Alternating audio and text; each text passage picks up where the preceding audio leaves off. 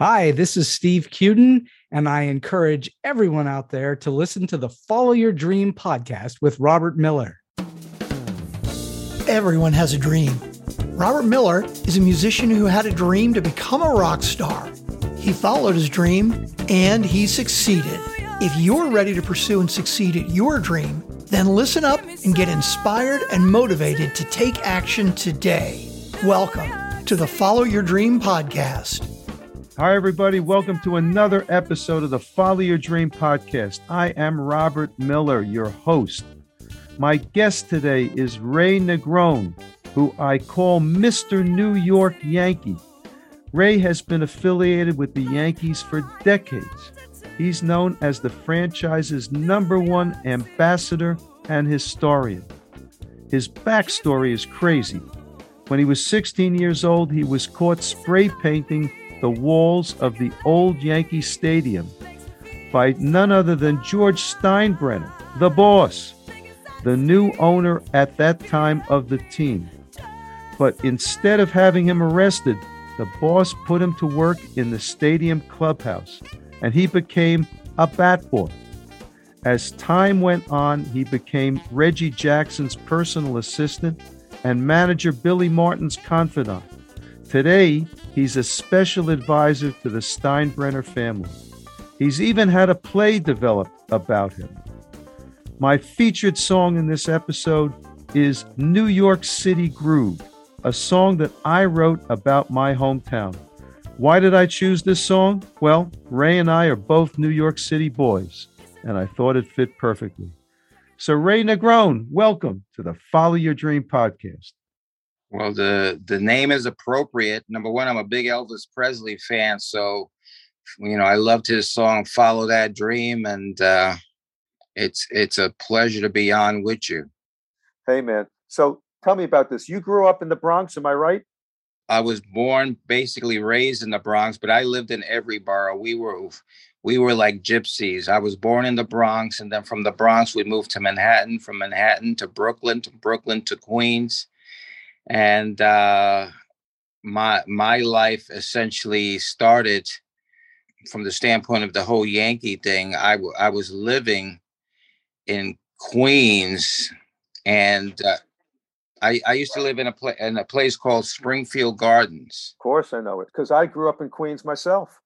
Where in Queens did you live? We got two Queens boys talking to each other on this podcast. Uh, I right. grew up in uh, Eastern Queens, Bellerose Floral Park, right near the city line, right near where Whitey Ford used to live. Oh, you you live with the rich guys.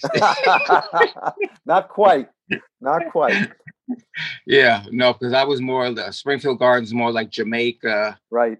etc. You know, uh, a lot of the brothers hang out there and you know live there, and so that's just, it. It was it was a it was tough, tough area.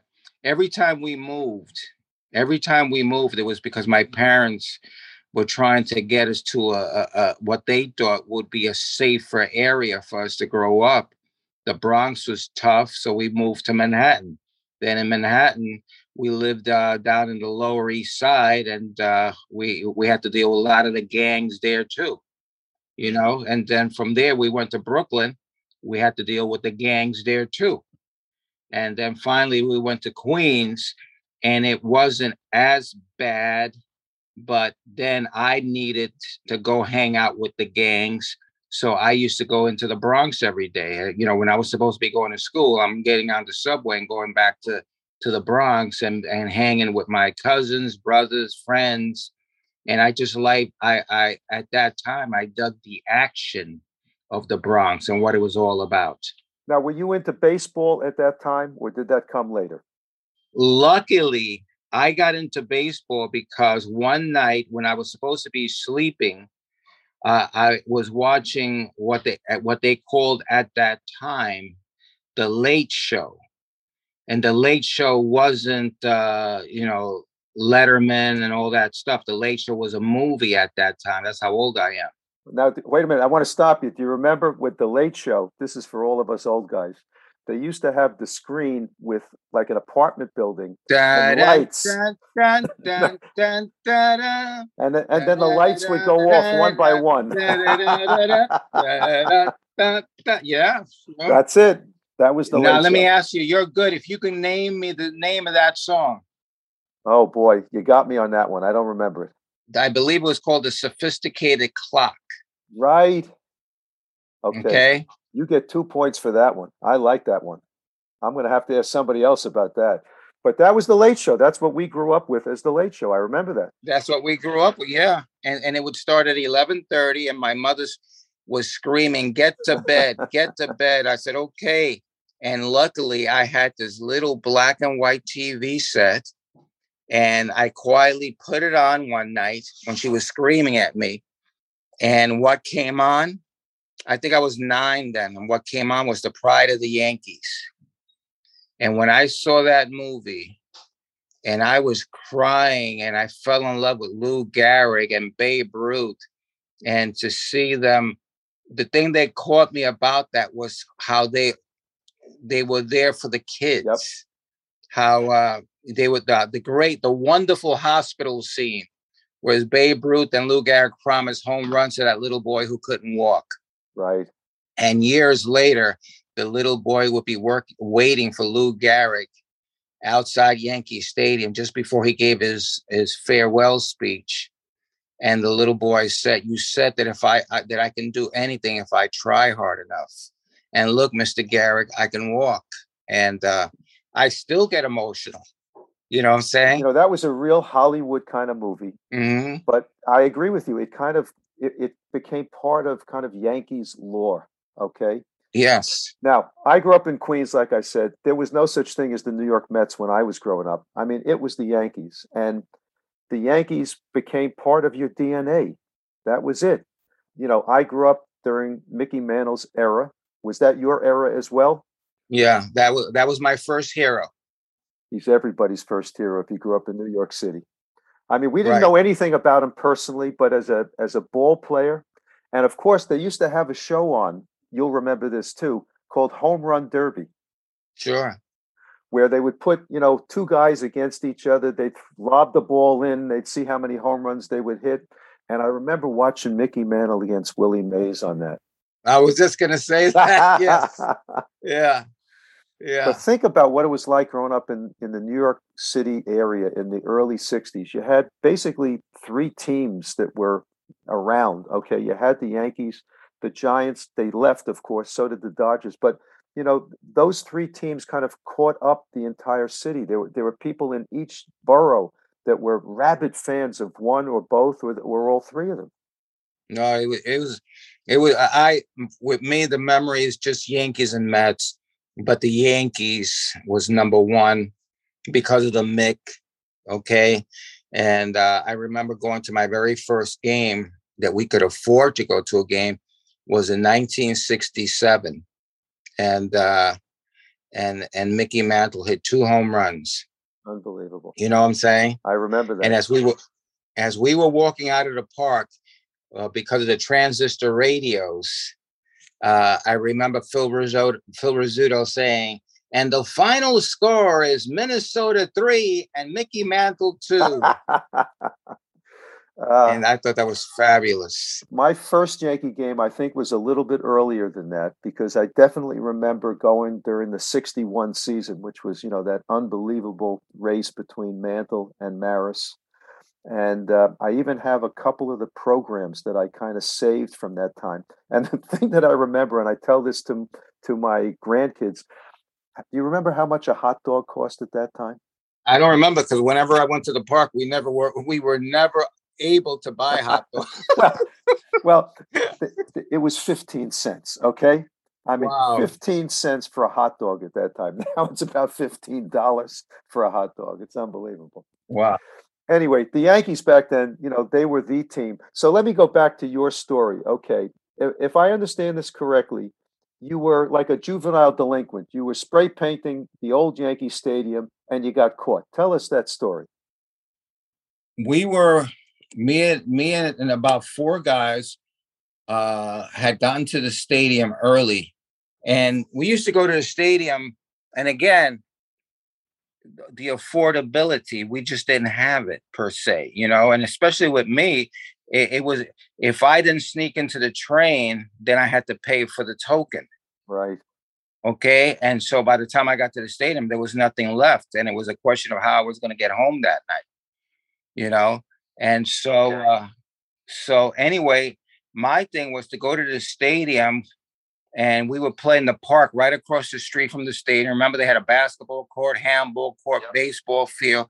So we would scatter all all through that. Man, it was you know we were having the time of our lives per se, and then we would like to watch the players come in. You know, I'm saying remember the parking lot where it was, right? And then you the see them coming through the gate across the street. Yep. You know that kind of stuff. They would put the barricades up on the sides. You know, and uh and it was just to watch the guys, just to see them, just to see the human element that these these guys were real you know? Yeah. i didn't even i didn't even ask for an autograph. I just wanted to see them and every once in a while you shook hands you know? And it was and it was like the coolest for me it was like the coolest thing in the world. Did the guys actually you know acknowledge you as a kid standing there? Were, were they friendly towards you? Uh, 90% of the time that's so nice 90% because, you know, look, as a kid growing up there's no greater hero than an athlete or and particularly a, a baseball player. And right. sometimes you hear stories about guys that, you know, were, were abrupt or even nasty towards kids, and that always bothered me. But there are many stories of guys that bent over backwards to be nice to the kids. I only like to uh, think about the good guys. You know what I'm right. saying? And and and Bobby Murcer was wonderful. You know, I I I love Thurman because Thurman could be gruffy, you know, but you could, you you didn't know what you was gonna get, depending on how on the situation. But generally speaking, he was really cool. Thurman was very very good to us. Terrific. You know what I'm saying? Go back though. I want to get the transition here. I want to hear about that story with you and Steinbrenner because that's an amazing story.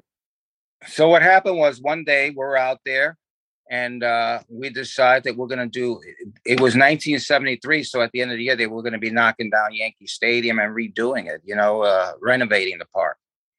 So my thing was we were doing graffiti outside the park one day one of the guys like dared me like really hard that i had to do it you know or if not i was what you know you know as they would call the if i didn't do it i was a as and it was the what you would call a woman's part. Right. Okay. And they were ins- uh, they were insulting you. Let's leave it at that. Okay. and so I decided, you know, I, did, I didn't like to be called that. And so in turn, I said, give me the can.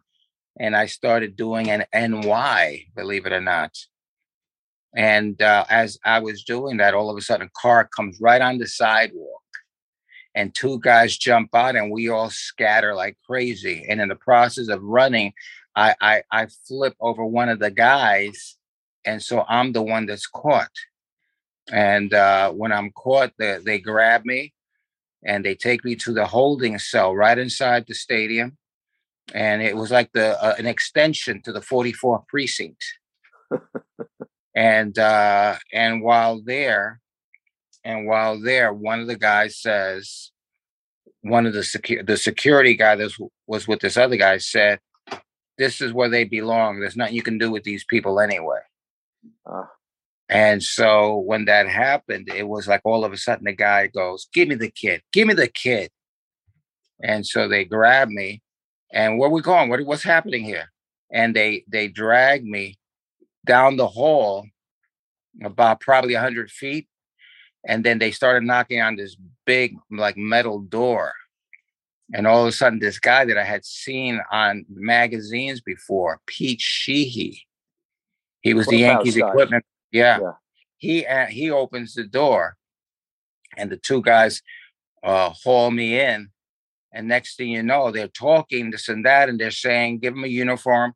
He's going to work off damages. And then the guy turned to me and he says hey, listen, you have you have uh, two options. you're gonna you're gonna go to the can, or you're gonna be our bad boy tonight and, and work off your damages.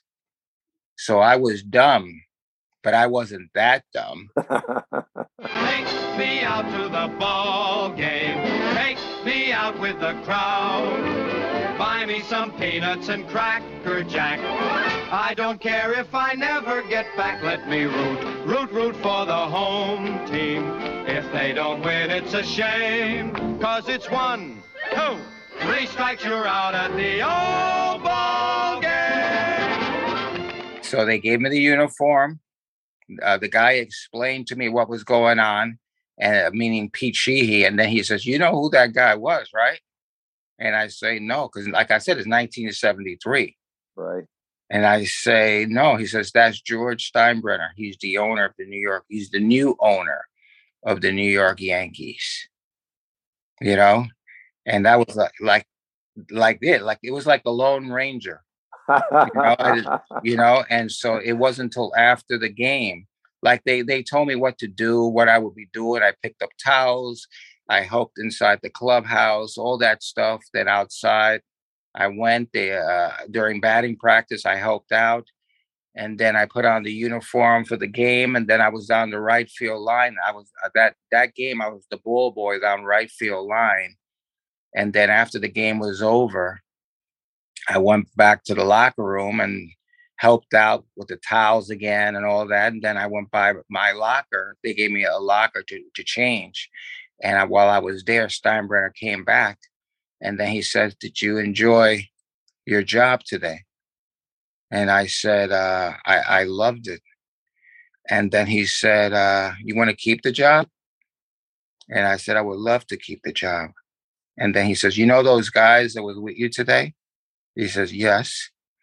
I thought he was going to ask who they were, give me their addresses, all that stuff. He said, I don't want to know who they are. I just want you to tell them that to keep their hands off of Yankee Stadium. I don't care where they do it in the Bronx, but they don't do it in my park.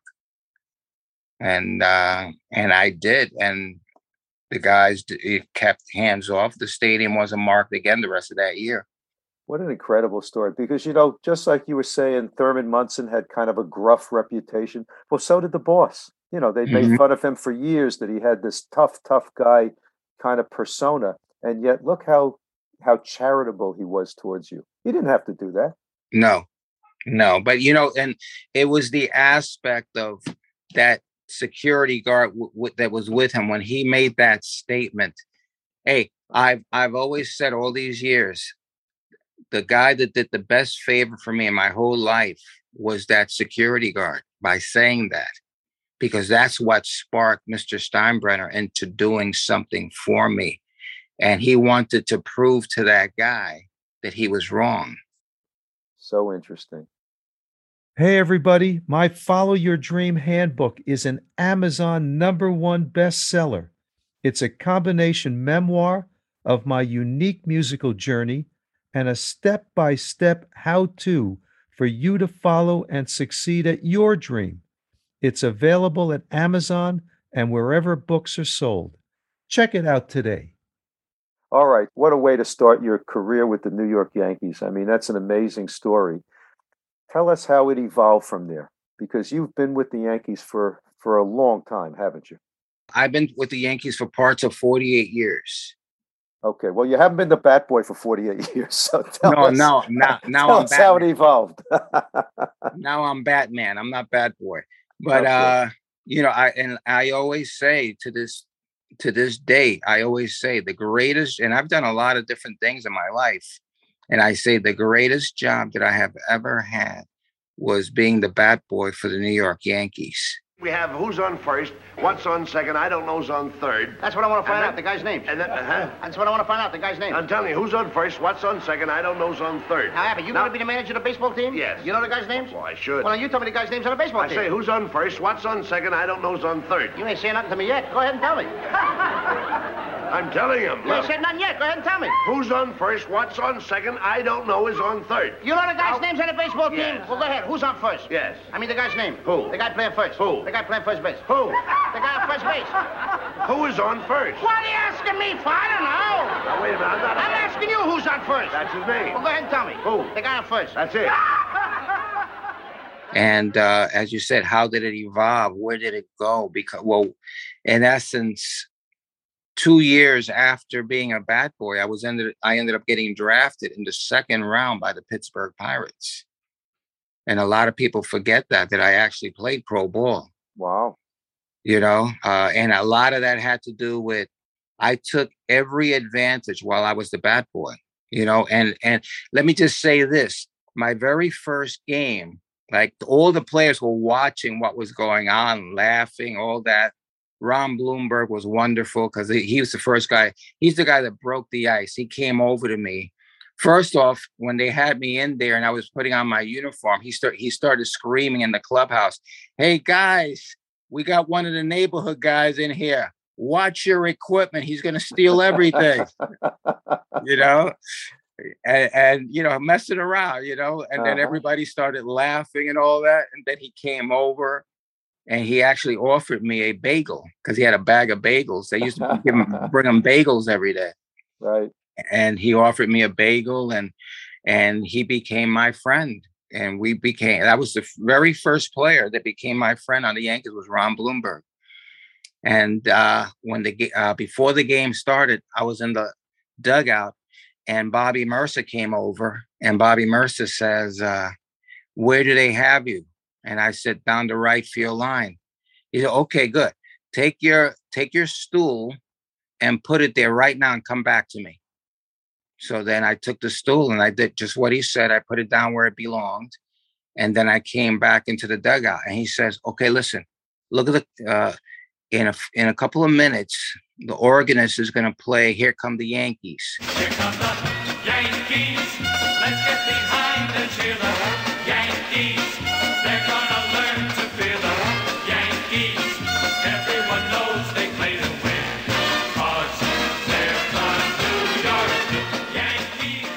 we run out, run out with me.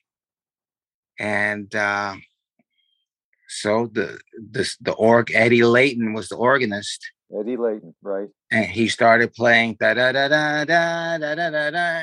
Bottom rail, come on, let's go! And we everybody ran, and I ran out to my position. All right. you I want to know one thing. Did Bob Sheppard announce you? No, no, no. I Sheppard was the announcer for the Yankees for a Yes. hundred years.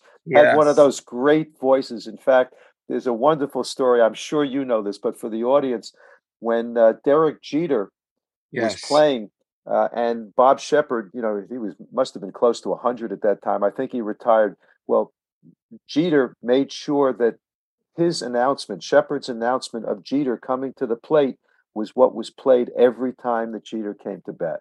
Ladies and gentlemen, to introduce our next batter, we turn to the voice of legendary New York Yankee public address announcer Bob Sheppard, who passed away this Now weekend batting. at the age of 99. Now batting for the American League from the New York Yankees, the shortstop, number two, Derek Jeter. Number two. And that's how Derek Jeter will walk to the plate the rest of his time as a Yankee. Well, I I got one even better than that. I got into a, after uh after baseball when I played. I got really when I when I got released. Uh, well, let me put it this way: when I proved to America that I wasn't a good hitter, I I went back to the Yankees, and uh, I did all different all different jobs with Steinbrenner. You know, uh, and um, and through the years, I, I, I worked in movies. You know, I probably have done over a dozen films. Uh, so half of my life has been in the film business. These were not baseball movies necessarily. No, uh, uh, some were, a, a couple were. I did a, a movie called uh, this, I did a movie called The Slugger's Wife. Well, I did a a, a- movie called uh, Blue Skies Again. You did some baseball movies, but you did yeah, many did other some movies baseball too. films. Uh, I actually did the movie uh, The Joe Torre Story. Okay. you know uh, but i also did films uh, i did uh, Beat Street i did the film called the cotton club with richard gere and uh, you know films like that and then i i, I got into producing and i produced uh, two movies one was an animated film and in that animated film uh, I had it was about the Yankees, and it was about a little boy who had cancer, and how the Yankees helped him.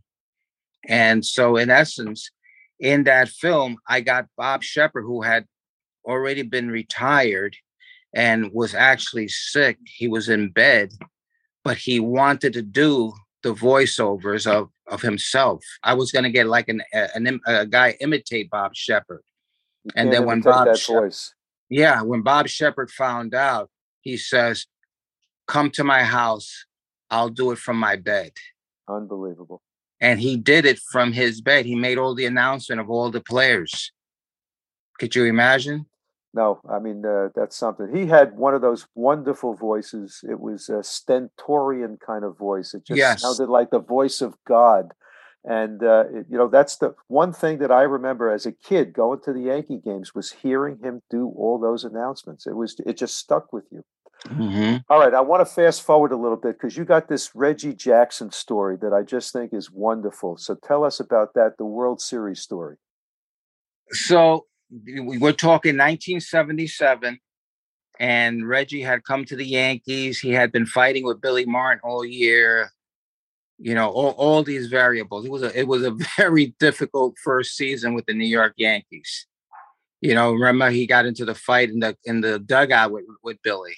Yeah, the straw that stirs the drink. He right? was the straw that stirred the drink, and Thurman Munson can only stir it bad. That was the that was the part that that really bothered Billy because he loved Thurman so much. And and and and remember, Thurman Munson was the guy who talked George Steinbrenner into uh, into signing uh, Reggie Jackson. Every Billy wanted Joe Rudi, okay, and Gabe Paul, the general manager, wanted Joe Rudi, and George Steinbrenner was thinking about putting, as he would say, fannies in the seats. Cha-ching. That's what he was thinking about. And so then, uh, so it was two to one. And then when Thurman said, boss, he said, we got to sign the big guy from Oakland. He said, that's the guy that's going to get us to the top. You know, the the funny thing is when you look back on that deal. Now that was around it was the mid '70s or the maybe the later '70s. I mean, the the entire signing package was not even what they pay the utility guys today. Exactly. Exactly. Gio Urshela makes more money than Reggie did then. right? But it was it was big. It was so big. but it was big. big. Yeah. It it was big. It was so big that, you know, like one time uh, I used to go on the road uh, on specified trips, on certain trips. And so I'll never forget Reggie Jackson says, Hey, are you going to Boston on this trip? And I said, I'm not scheduled to. So he says, Come up anyway. I said, No, I can't afford to go up there. No, I'll, I'll pay for it. And then I said, No, no, that's too much money. He says, Ray, I make a, uh, I make a million dollars a year. What are you worried about? right. You know, and when he said that, that was like, wow, you know, that was um like unbelievable. Only movie stars make a million dollars a year. That's right. Okay, so so you go go back. So Thurman says bring Reggie in. we got to get the big guy. So the boss Right. decides he's going to sign him, and he did. And and and then you know, then Reggie made that statement, and all Billy could think about was, man, that guy, meaning Thurman, that guy fought for him, and this is how he thanks him. You know, that was that was the feeling, and so Billy Billy couldn't Billy couldn't get over that, and Billy, you know, I, I, Billy was like a father to me. Okay, a father, but the way he handled the Billy the Reggie thing wasn't the greatest. You know, the way he handled it and that thing up in Boston and the way he took him out of the game like that, you know. They had a very famous argument, if I remember, uh, in the dugout. Right? Was that the Oh, Boston thing you're talking about? yes. You know, you know, he uh, there was a fly ball to right field and what happened was because I was right there, I was actually sitting next to Billy in the dugout. And, and so what happened, there was a fly ball to right field. Reggie really didn't see it, you know, and but but Billy right away took it like he was loafing on the ball. So he immediately said, Blair, right field. I said, oh no. and I ran to the other end of the dugout because I knew what was going to happen. And so when you see Reggie coming in and he's taking off his glasses, I said, oops, because you know that means uh, that means it's on. Okay, he's Yep. taking off his glasses because he knows Billy might start swinging quick.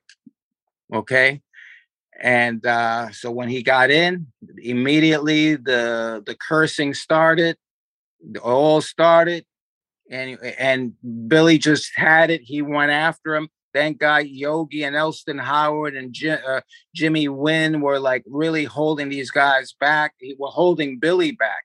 Reggie never made a move. Billy made the move. He wanted he wanted to kill him right there. You know. I remember that vividly because that Yeah. was it was so unusual back then to see something like that. But you know that again, Billy Martin had that reputation as a hothead, whether it was earned or not. And I remember when he took Reggie out, the sparks were flying. Oh, forget about it. But go back to the World Series. This is a great story. I wanted. I So want anyway, tell this we story. we finished up the season. Uh, by by the time we got into September, Thurman and Reggie had become good friends. Okay, and uh, Billy decided to lay off, etc., what have you. We get to the World Series, and uh, Reggie hits a home run his first time up. I go up to Reggie. I said, Reggie, take a curtain call. Absolutely not. So I laid back because his conviction, how he said it. Now so this is a- this is the World Series, and this is playing. game six of the 1977 World Series. And what was the score in games? Do you remember? The, right eh, right now, uh, it was uh, it was three games to two Yankees. Right. So it's the sixth game. Reggie Jackson. Sixth game. up. We're back in New York from L.A. He had just hit a, a his last time up in L.A. Uh, he hit a home run on the first pitch. Okay, and so then uh, we came back to New York. He had an incredible batting practice that day. He must have hit 40 out of 45 balls off of the back wall of the bleachers. I never saw a batting practice like that. Not even McGwire, Sosa, all that stuff. What Reggie did that day was like un- he was like in another zone. When we drove in from his apartment to the stadium, he was like in a zone. It was like God had taken over him. And he had he had no control, no nothing. We get to the ballpark. He puts on his uniform very carefully.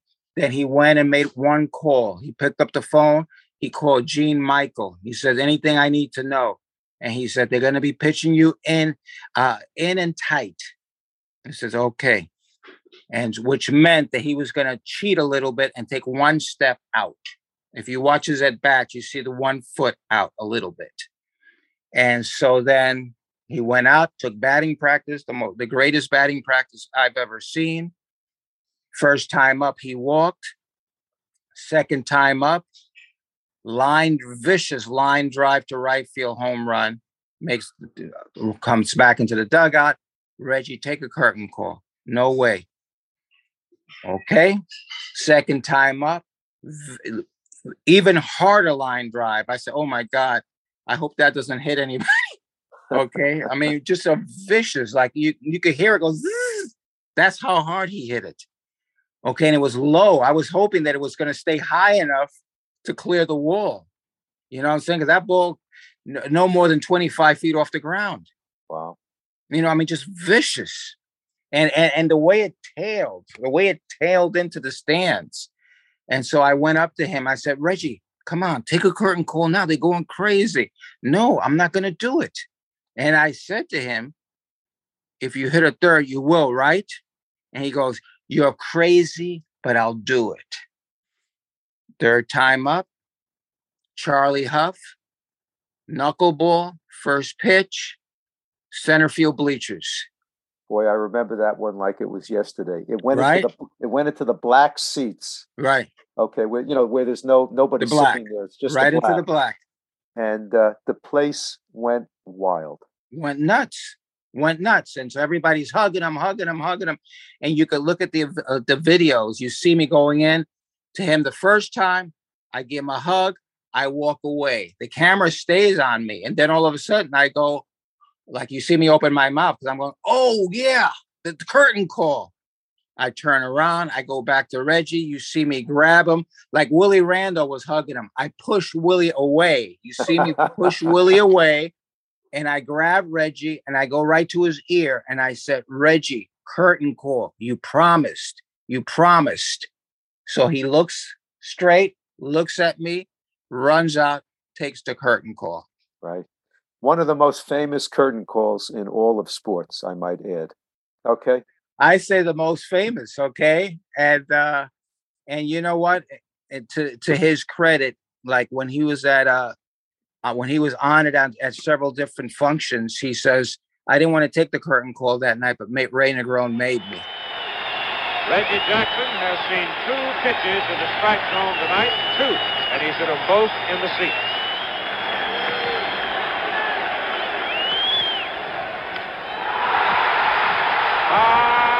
Goodbye. Goodbye. Oh, what a blow! What a way to top it off! Forget about who the most valuable player is in the World Series. How this man has responded to pressure. Oh, what a beam on his face. How can you blame him? He's answered the whole world. Reggie Jackson's last at bat, probably in the 1977 series. What a colossal blow! And that was a monster in itself. 475 feet, probably. Look at that. Look at Torrez. You don't think they know it? In there? Well, you know, look, he got the reputation, the nickname Mr. October, and it really came from that game. I mean, think about it. You know who gave him that name, right? Go ahead. I think I'm going to hear who did it. Uh, we're we're packing his stuff after the game. We're packing his stuff, and uh, as we're packing everything, Thurman is walking by, and he looks at him and sarcastically, but with pride, he said, "You really put on a hell of a show tonight, Mister October." And, and Reggie looked at him. He goes, "Wow, that's a great name. I think I'm going to keep it." See that And, I just learned said, something. Don't say I never gave you anything. And that stayed with him, like you said. Thurman Munson gave him that nickname. That's great. Ray, it's been fascinating talking to you. We could go on for hours. I mean, because you just got more stories than unbel- and they're unbelievable. But tell us a little bit aside from the history here. I know that you're doing some things currently on the internet, on YouTube, and the like. Tell us a little bit about what Ray Negron is doing these days. Well, right now we're working on a documentary on my life.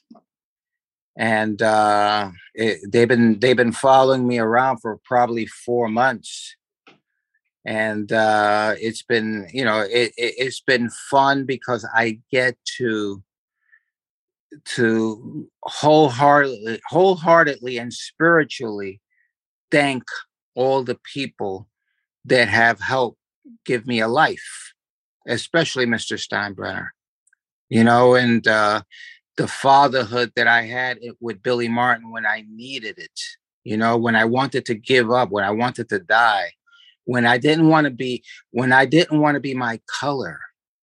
And Billy Martin literally one day slapped me.